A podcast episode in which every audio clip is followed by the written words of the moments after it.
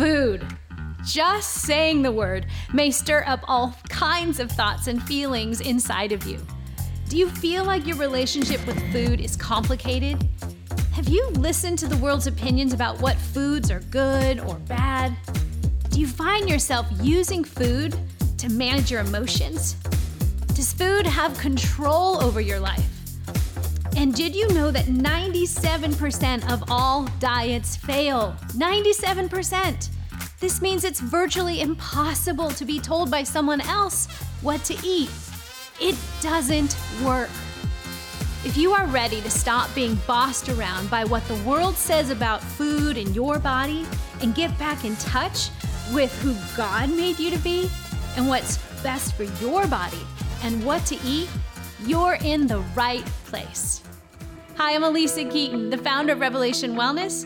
I'm inviting you to turn down the volume on diet culture and tune in to God's voice with our brand new challenge Food is not the boss of me. Your body is good, food is good. And learning to trust yourself with good things is exactly what God wants for you. For 21 days, you'll learn to get free from the world's prescription of what you should eat or drink or what your body should look like. You see, the people of God have an advantage over the world's body ideals and diets and suggestions. We have a God who is with us to help us with all things through the power of His Spirit. And His Spirit is right here in us.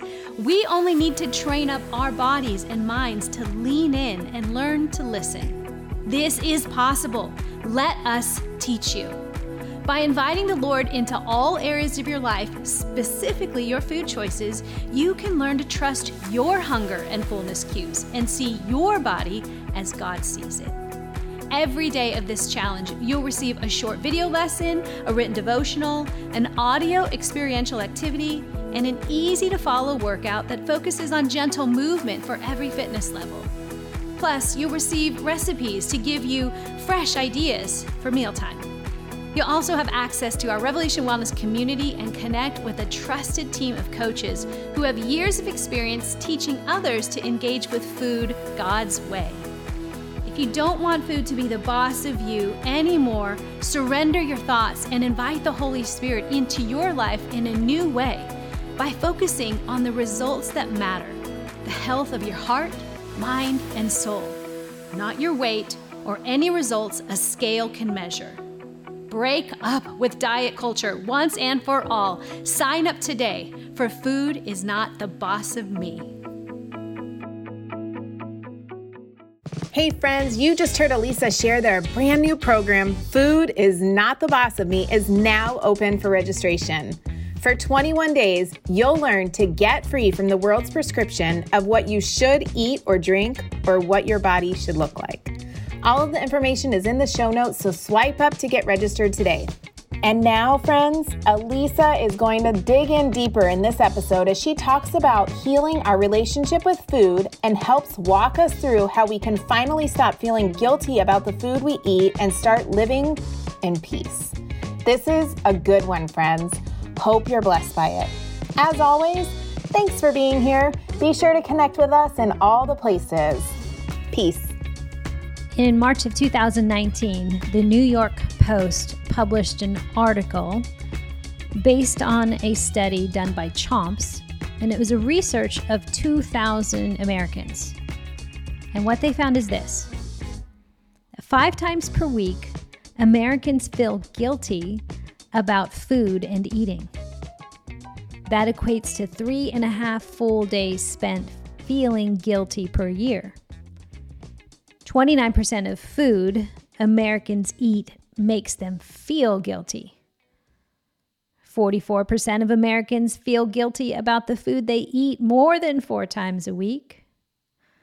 51% said that food guilt lowers their self esteem. 30% of meals are decided based on what will make Americans feel less guilty. Here are the top guilt foods according to this study. 46% of them said ice cream, 44% said chocolate, 43% candy, 42% cookies, 40% potato chips. 42% feel more guilty about snacking than eating main meals. 72% of people feel guilty about their food that they eat within 10 minutes of eating it. The top five causes of food guilt are number one is just unhealthy food. 44% said high sugar content food. 43% said just overeating in general. And 41% said high fat content. And 35% said food makes them feel guilty because they're unhappy with body weight. 57% feel that food guilt is a waste of their time, but yet still they do it. All right, friends, we're talking about food. What is going on here? It's food. How did we get to this place where food can make us feel guilty? And, and notice that it is guilt that we are considering here. And guilt is a felt feeling. So, what factors are influencing our behaviors with food? There's got to be something bigger going on here for food to have this kind of power. So, here are some factors to consider. We need to pull out, zoom out, and take an objective look at food and our relationship to it in the world around us. So, here are some of those factors that influence our relationship with food. First, cultural. Food is cultural. If I was to say biblical times, food, you get an image in your mind, maybe of people sitting on the ground around a table breaking what looks like pita bread, and maybe there was some wine involved. There definitely wasn't a Big Mac or pizza on the table, right? If you think of specific cultures, you know what kind of food you can expect. If you were to go tonight to have Ethiopian food, that's food of a specific culture. Food is cultural. Now, I would suggest that we are coming out of a time of a diet and fitness culture where food got entangled inside of the conversation and food became more about how our bodies look, how food makes us look, rather than how we feel. And we can back this up into the 1920s and time of industrial revolution when we started mass producing clothing. Prior to the industrial revolution and the mass production of the textile industry, did you know that people had clothes tailor fit for them? If you needed clothing, you would go down to the local clothery, tailor, pick out your material, invest the money in a very nice dress or suit or whatever it might be. And it was costly, but it was made to fit you. Wasn't until we see the Industrial Revolution take place where we figured out a way to make money and also save cost by mass producing food, uh, clothing where people would now have to change their bodies to fit into a specific guideline of sizing. It's at this time we see people changing, needing to change the shape of their body in order to fit into clothes that are more affordable and maybe even fashionable. Because if more people are wearing it, now we're seen in some type of an it group, inclusivity, which is something our souls long for. And if we need to change our body, then exercise can be one way. But in the early 1900s, or I guess the early 20th century, there was exercise was kind of just happening. It was more for men, especially women, definitely not seen as someone to exercise.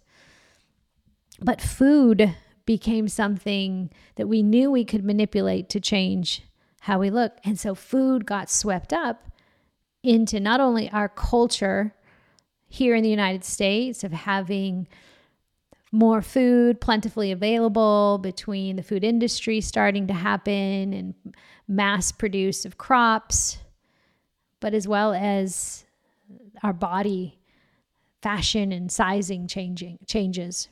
So we see this culturally has been something we've been swimming in for so, some time when it comes to food. Primarily, how does food make us look? Started to become part of our culture here in the United States. Then we have evolutionary influences, which means food has changed over the years, right? As I said, Jesus' time, there's a specific food available, and now food has evolved and we can mass produce it, grow it, and even chemically alter and change it. Another influencing factor with food is social. Our social experience around food. Food is very social. The other night, I made a bunch of different reservations for a trip that my family and I will be taking to New York City over Christmas. And because restaurants get packed and it can become quite a, a bugger to try and find places to eat, I went ahead and made reservations. But even that alone is such a feat because where is it located? What kind of food? Does it look clean? What's the ambiance? Does that seem like an experience we want to have while on our Christmas vacation socially? It's part of interacting with one another, food. With our family, that is a big part of food. Food is connected to the factor of the family we attach over food. When you were a child, you attached and became closer and bonded with your parent through feeding times. Family and food go hand in hand. And some of us had really good relationships with food in our family, and some of us not so much. Food can be used inside a family to cope with pain, loss, relationally inside the family. Another factor influencing us when it comes to food is our individual needs and preferences. Some people have acquired allergies over the years, intolerances to dairy, and then there's just preferences. So, individually, we have our own, in, we are influenced personally by food.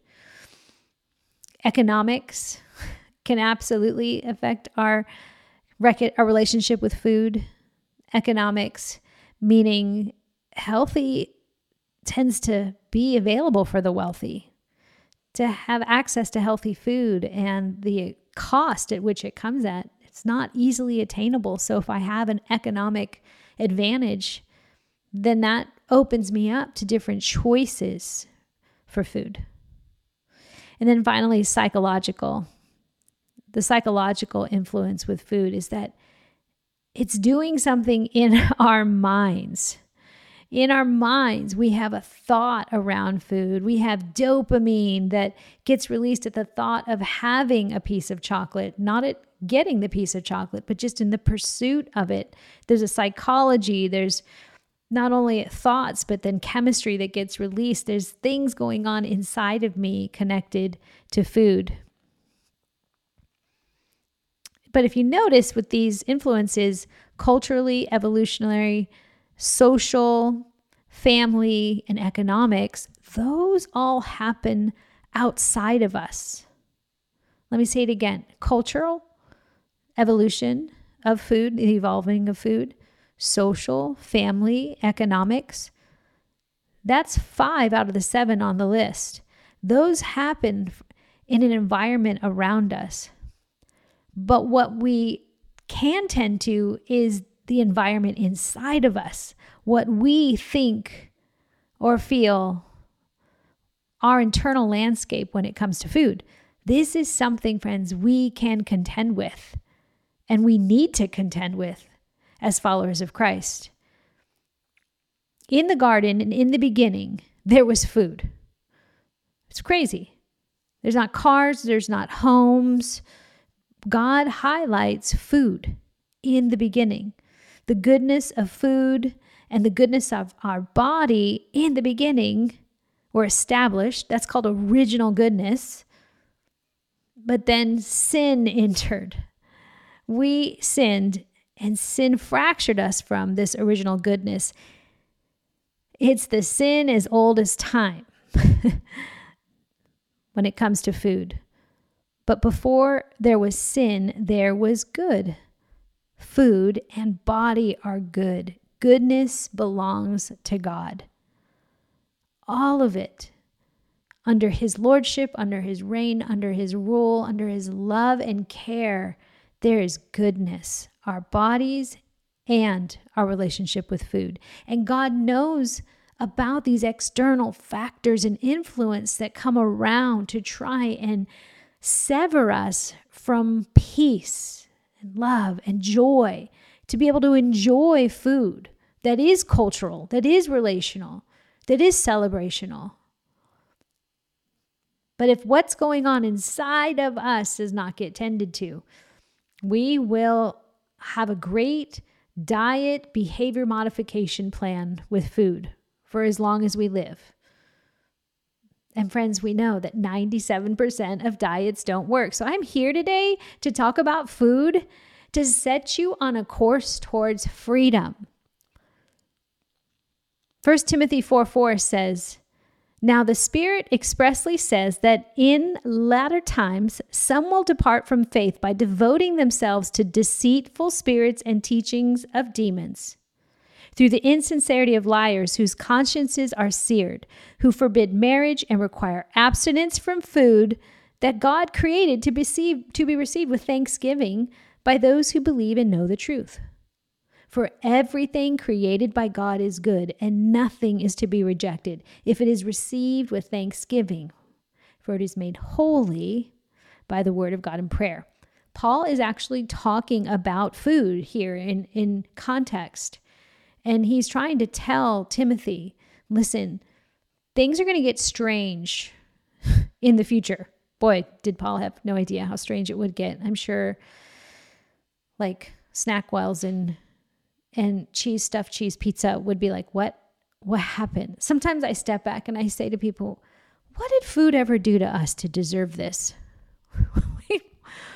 what what have we done to food? And what has done food done to us that's ever deserved this? we've we've been deceived by food because there's a deceiver.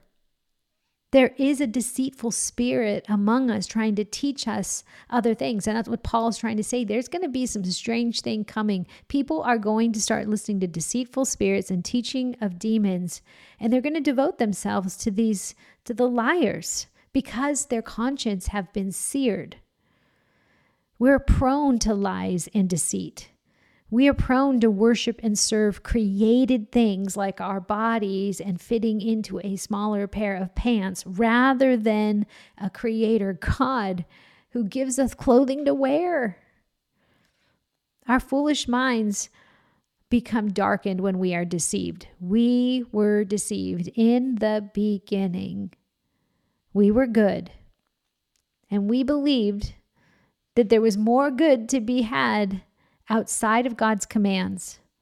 And we believed a liar who tempts us to think there's more. This isn't enough. He tempts us to think that we don't have enough, that we aren't enough, that God is holding out on us. And so we grope for food, we grope for comfort, we grope to be satisfied and to be fed. And where there is longing, there is love for Jesus or love of food, love of man, love of body, love of money. Friends, our thoughts and feelings can't lead us to a healthy and truthful relationship with food. Notice people said they feel guilty within 10 minutes. They feel guilty when they have ice cream. They feel, they're, they're feeling, everyone is feeling something about food. But our feelings can't lead us to a healthy and truthful relationship with food. A manageable one, maybe. My feelings lead me into the next program or the next rule to follow or the next program that worked for someone that maybe it'll work for me because I just want to soothe my feelings. I want a pacifier. But the Holy Spirit wants to talk. He talks to us. We have a shepherd who speaks and we know his voice. And I can't think of a better way but through food, nourishment of a child, that God could be concrete, that we could hear and walk and talk with Him. Our feelings can't lead us into a healthy relationship with food, but our thoughts and feelings can lead us to the truth about God, the one who made us and embodied men and women who need food to live a good and a godly life. We're going to need food. This is why Jesus equates himself to being the bread of life, that he says that he is true food. By the way, that's one of my favorite restaurants here. one of my favorite lunch spots if you're ever in town. Stop by True Food. And every time I walk in, I'm like, this is the gospel. This is Jesus. True food. Food that nourishes me, food that I love the taste. And when I'm done, I feel satisfied. I just wish it wasn't $15 for a salad, but that's on another note. So, what can we do to restore and heal our relationship with food? Well, one, this is a big one, friends. Hear me. Care more about how food makes you feel over how food will make you look. It's crazy. I can remember a time back in the days when I was personal training and I trained this young girl. She was in probably her late 20s and she told me, I don't eat bread. And this was in the 90s, pre keto days, pre kind of we're in the Atkins era. And she said, The minute I eat bread, I can feel it on my stomach. And she kind of pinched at her stomach because it's more about the kinesthetic, like touching her skin and the the flesh that was there feels like dough. So when she would put the dough of bread into her mouth, it just felt like it went right to her stomach. That is just psychology. You know what? More than that, it's like a pharmacology of a deceiver. He gets us to drink the poison of deceit that blurs our vision so that when we look in a mirror, we think, not good enough. And then we blame it on food. And food, the very thing that was meant to nourish us, to give us a sense of celebration and sustain our life and to be enjoyed, gets twisted along with his twisted thorns of deceit. Care more about how food makes you feel over how food will make you look. I remember a study, and forgive me if I'm quoting this out of context, but I remember it's called the Sensi Shake study, where two groups of people drank the exact same shake, but one was told that it was indulgent and really, you know, luxury kind of a shake. And it was one of those shakes that you would perhaps feel guilty over. And the other group was told it is a low fat shake, like zero calories, zero sugar. And it was the exact same shake. And how they responded feeling after the shake absolutely lined up with what they were told about the shake, not what the shake actually was. what a race that you can never win. Instead of letting their body drink the shake, be satisfied by the shake, without ascribing morality of good or bad, indulgent or dietetic, diet, dietetic, is that a word? Yes. As if it's going to be good for your health. And friends, remember, your health matters, and food is a part of your health. But unless our minds get healthy around food, we will have behavior modification ongoing for the rest of our life. There is a freedom, a greater freedom than you've ever known because now the Lord is the Spirit. And where the Spirit of the Lord is, when it comes to anything, there's freedom. We need to care more about how food makes us feel over how food makes us look. The second thing is to be thankful. It says this right here with Paul says it for everything created by God is good and nothing is to be rejected if it is received with thanksgiving. Now, does this mean we can pray over a Cheeto and it turns into a carrot? No. Does this mean that we can pray over a green salad and all of a sudden it's going to taste like um, sherbet ice cream? No, that's, that's not how it works is to be honest before the Lord and say, God, I am grateful for what I have. Because people who are grateful for what they have tend not to over consume or over need. They're satisfied.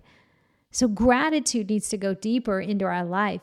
And food becomes a wonderful practice of just, can I pause here to be thankful, to think about the hands that made this, the farmer that grew it, the truck that it got on, the fact that I had a job to pay for this, that I can have a moment of peace. I can actually swallow tonight and chew and eat. I'm upright. I'm not eating through a feeding tube. Come on, come on. I know these things sound very elementary, but friends, this is entering the kingdom like a child so you can see the kingdom. Thankfulness. Be thankful. right now, I'm thankful that you're here. Thankful for podcasts. Who knew this this would be a time on the earth that podcasting would exist? That you can hear this good news because you are being set free and you're staying free. Be thankful. Be give a sincere thanks for whatever it is you're about to eat. Sincerely thank you, God, for this ice cream. Thank you and stay in that state of gratitude. I am convinced that if you stay in a state of gratitude while you eat, you will not overeat. You can't serve two masters. You can't serve gratitude and greed. You can't serve gratitude and gluttony. If you stay in a posture of gratitude, your relationship with food will be anew. Be thankful.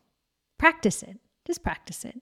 Third, what we can do to restore relationship with food is the word of God and prayer. This is the word of God. Like I was saying, can we be praying over a Cheeto and then all of a sudden it turns into something else? No, but again, back to being thankful. That rolls us right into knowing who God is. We can give thanks to the God who gives food. If you notice step one and two, the rest of the world can do this. The rest of the world can start focusing on how food makes them feel. The rest of the world can start being more thankful. But it's for the people of God who things become set apart, different. Our food becomes different. The way we see our body becomes different. The way we move our body, dress our body, the way we interact with others, we become a chosen people, set apart for God's purposes. How? Through the word of God and prayer. That is how food is made holy, drink is made holy, that whether we're eating or drinking, whatever we're doing, it is to the glory of God. There is no separation of sacred and holy or uh, secular and sacred, guys. It's all opportunity. It's all on the table to be lifted up as holy to God if we can sincerely be thankful, hold it up against the standard of the word, hold ourselves up against the standard of the word, and pray. Pray. People who have the word of God in prayer, an ongoing practice in their life, they do not partner with lies and deceit. The rest of the world can have one and two, but only the people of God get number three. People of God get free. And we show the rest of the world what it looks like to say no to things that are not beneficial for us, not because we're better than anyone or anything, but because we know it's not going to be good for my life. And we can give thanks and give God glory. That gives him a good name. Let's make him famous through what we choose to eat and drink. It's true. We can do this. So, you probably heard at the beginning of this podcast that we are launching our new offering to you guys. This one has been behind the scenes for some time. We have been working on it, you guys. It's so good. It is called Food is Not the Boss of Me. If what I talked about today begins to whet your appetite, no pun intended, we want you to come and join us. Swipe up on the show notes. This is not a donation only. For the first time ever, instead of donation only, we are extending this as an offering, a program at $39 for 21 days. You will get training in a freedom relationship with food where you will learn to trust yourself to the Holy Spirit. Trust yourself to the presence of God in you. Trust yourself like you once had as a as a young child before you knew about diets and fitting into a size three pair of jeans. We can get that back, what's been stolen through lies and deceit. This is what the Holy Spirit wants to do. Not, not necessarily help you get smaller thighs, maybe, but truly for you to live unashamed, boldly, and free, and in a sober and healthy relationship with food and creation around you. Food is not the boss means 21 days of day to day training. Every day, you'll receive a short video teaching from me that's going to help you explain the practical things about learning to trust your own body again with your hunger and fullness cues. You will also get a devotional, a daily devotional, as well as an audio experiential practice. All of this is short. And all this is yours to keep. So you can go through at your pace and your time and try what you like. If you just like doing the experientials, just do that. It is a cornucopia of goodness to set you free. This is it. If you are sick and tired of the diets, you're sick and tired of getting lured back in to those lies and deceits, come and put your freedom flag down over here and we are going to get free. $39. It is yours to keep. And we want this this time. We thought, you know what? We want you to really be invested in this so that you will go all the way from beginning to end through these 21 days. And we are expecting a holy revolution as a revelation of God comes to us in our relationship to food. All right, guys, thanks for hanging out today. I hope this was a teaching to inspire you and give you something to think about and to practice and do. Be thankful. Start paying attention to how food makes you feel, not how you think it makes you look. Be in the Word of God and prayer. You put those things together and practice it day after day after day. And you're going to get back three and a half days at the end of your life guilt free and get to enjoy things that are permissible without being dominated or mastered by anything. We love you guys. Bless you. And I can't wait to walk out this time with you. And food is not the boss of me. Peace. Friends, we hope this episode blessed you. And if you love it as much as we did, would you share it with a friend? And be sure to swipe up on the show notes. You will find all the links mentioned in the episode. Let's keep the conversation going.